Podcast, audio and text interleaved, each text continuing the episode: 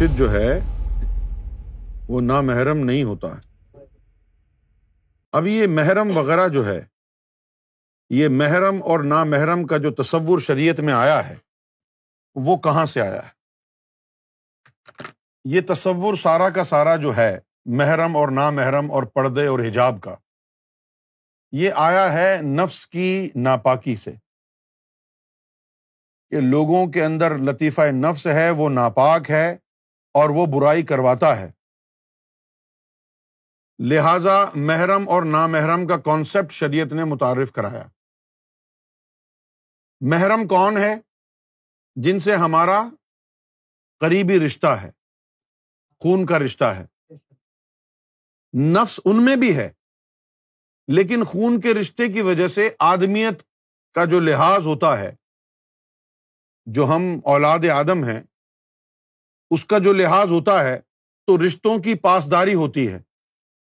اس لیے آدمی گندی نظر سے اپنے رشتوں کو، قریبی رشتوں کو نہیں دیکھتا، جیسے اپنی بہن کے اوپر نظریں نہیں گاڑتا بری، رشتے کی وجہ سے۔ ماں کے اوپر بری نظریں نہیں گاڑتا، صحیح ہے نا؟ بیٹی پر نظریں بری نہیں گاڑتا۔ آدمیت کا فرق آ گیا، یہاں پر آدمیت کا احترام ہے۔ حالانکہ نفس ان میں بھی ہے۔ لیکن شریعت نے رشتے کی وجہ سے، خون کے رشتے کی وجہ سے یہ ایک یعنی اس کو پرمسبل کیا ہے۔ اور جن سے قریبی خونی رشتہ نہیں ہے، ان کو غیر محرم قرار دیا ہے۔ کیوں غیر محرم قرار دیا ہے؟ کہ ایک تو یہ کہ رشتہ نہ ہونے کی وجہ سے آدمیت کا لحاظ نہیں ہوگا۔ دوسرا لطیفہ نفس ہے جو برائی کا امر کرتا ہے۔ لطیفہ نفس ہے جو برائی کا امر کرتا ہے۔ لہذا ان سے بچنے کا حکم دیا۔ اب آ جائیے محمد الرسول اللہ صلی اللہ علیہ وسلم پر۔ کیا شریعت کسی عورت کو یہ اجازت دیتی ہے کہ وہ بغیر برقے بغیر حجاب کے محمد رسول اللہ کو دیکھ لے۔ آج کا مسلمان کہے گا، بالکل بالکل، کیوں نہیں؟ پتا ہے کیوں کہے گا؟ اس لیے کہ حضور خواب میں آئیں گے نا۔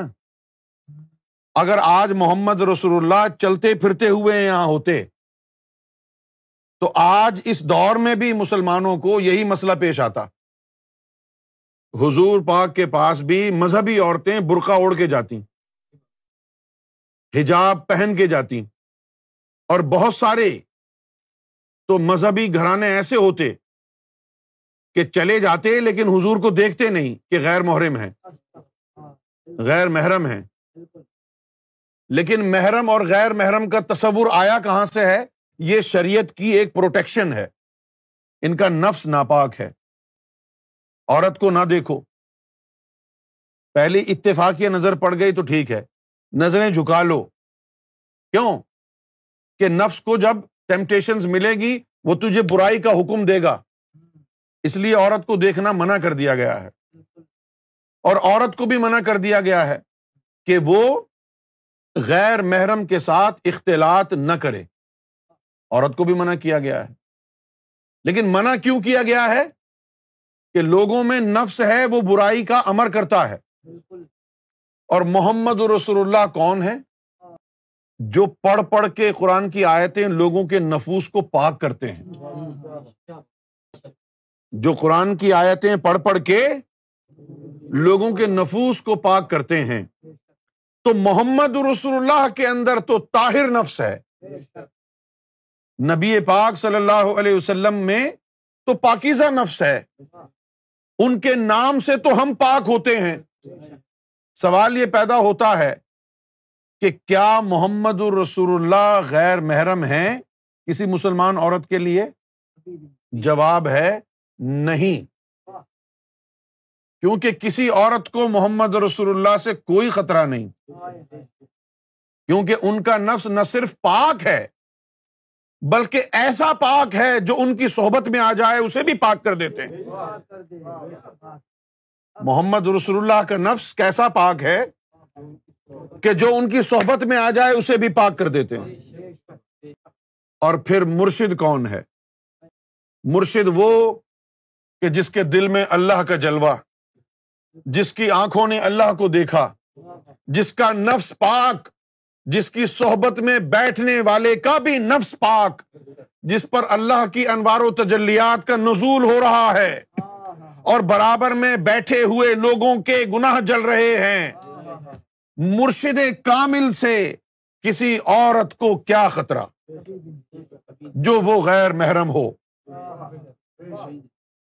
لہذا آپ دیکھیے، تاریخ کے اوراق اٹھا کر دیکھیے کہ ایک چچا نے اپنی بتیجی کے ساتھ زنا کیا ہے۔ یہاں تک کہ ایک سگے باپ نے اپنی بیٹی کے ساتھ بھی زنا کر لیا ہے۔ یہ برائیاں ہو گئی ہیں۔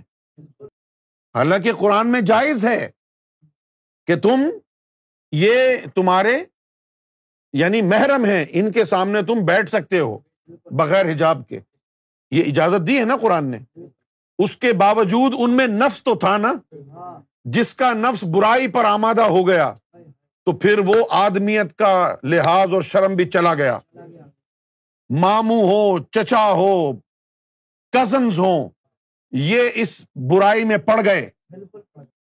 لیکن ان کے اندر نفس موجود تھا شیتان جو تھا وہ حاوی ہو گیا اور رشتوں کو پامال انہوں نے کر دیا۔ لیکن جو مرشد کامل ہو جاتا ہے اس کا نفس تہارت کے اس مقام پر پہنچ جاتا ہے کہ جو اسے مس کر لے وہ بھی پاک ہو جائے۔ مرشد کامل جو ہے تہارت کے اس مقام پر فائز ہوتا ہے کہ جو اسے مس کر لے وہ بھی پاک ہو جائے۔ تو میری بہن، مرشد کامل جس میں اللہ کا بسیرا ہو، وہ غیر محرم نہیں ہے۔ اس کی نظروں میں نور ہے۔ اس کی نگاہوں سے تیرے قلب پر اللہ کا اسم نقش ہوتا ہے۔ اس کی نگاہوں سے تیرے دل کی دھڑکنوں میں اللہ کا نام گونجتا ہے۔ وہ ہوتا ہے مرشد کامل جس نے اللہ کو دیکھا ہے۔ اور جو آج کل کے مرشد پھر رہے ہیں نا۔ آج کل جو مرشد ہیں، ان کی تو حرکتوں سے ہی لگتا ہے کہ وہ شیطان ہے تو ایسے مرشدوں کو غیر محرم سمجھنا اور کہنا چاہیے۔ لیکن اگر کوئی من جانب اللہ مرشد کامل ہو۔ گفت او گفتہ اللہ بود گرچ ازہل قوم عبد اللہ بود۔ جس کے لیے مولانا روم نے کہا ہے، یک زمانہ صحبت با اولیا کیا آپ سمجھتے ہیں کہ یہ صرف مردوں کے لیے کہا ہے؟ کیا ولی کی صحبت میں عورت نہیں بیٹھ سکتی؟ اگر عورت اپنے آپ کو محروم کرنا چاہے اور کہے کہ میں مرشد کی صحبت میں نہ بیٹھوں، تو یہ اس کی اپنی مرضی ہے۔ یہاں پر اسے حقوق نسواں یاد نہیں آئیں گے؟ کیا یہاں پر صرف اللہ تعالیٰ عورتوں سے مخاطب ہے؟ مردوں سے مخاطب ہے صرف؟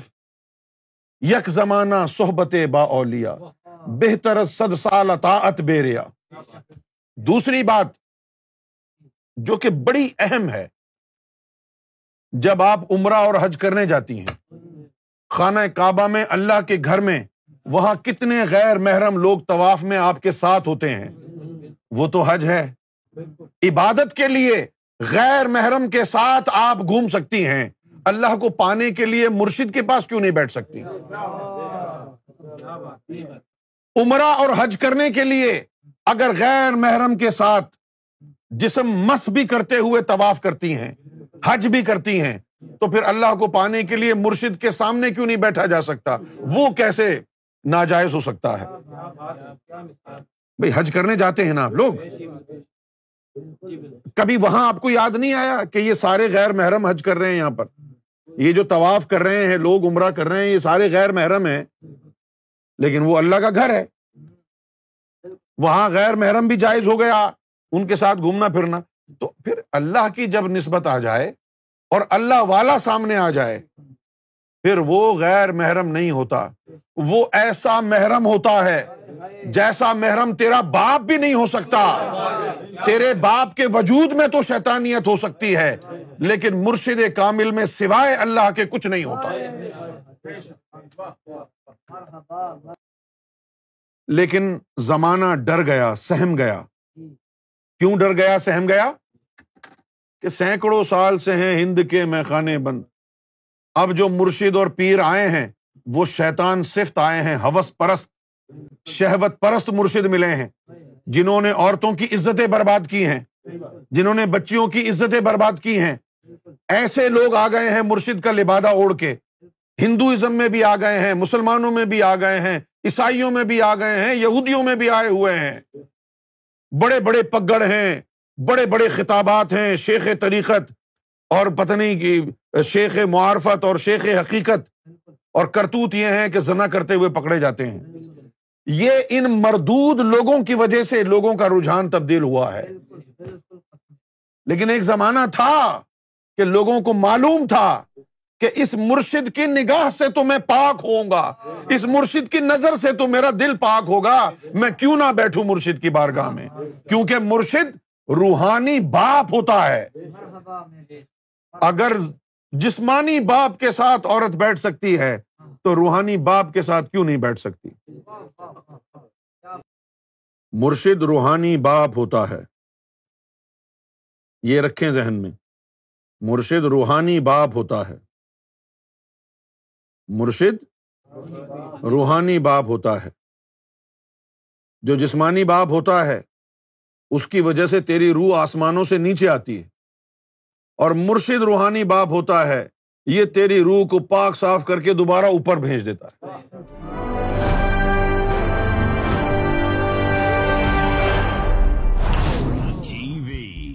Bringing light love and peace in your life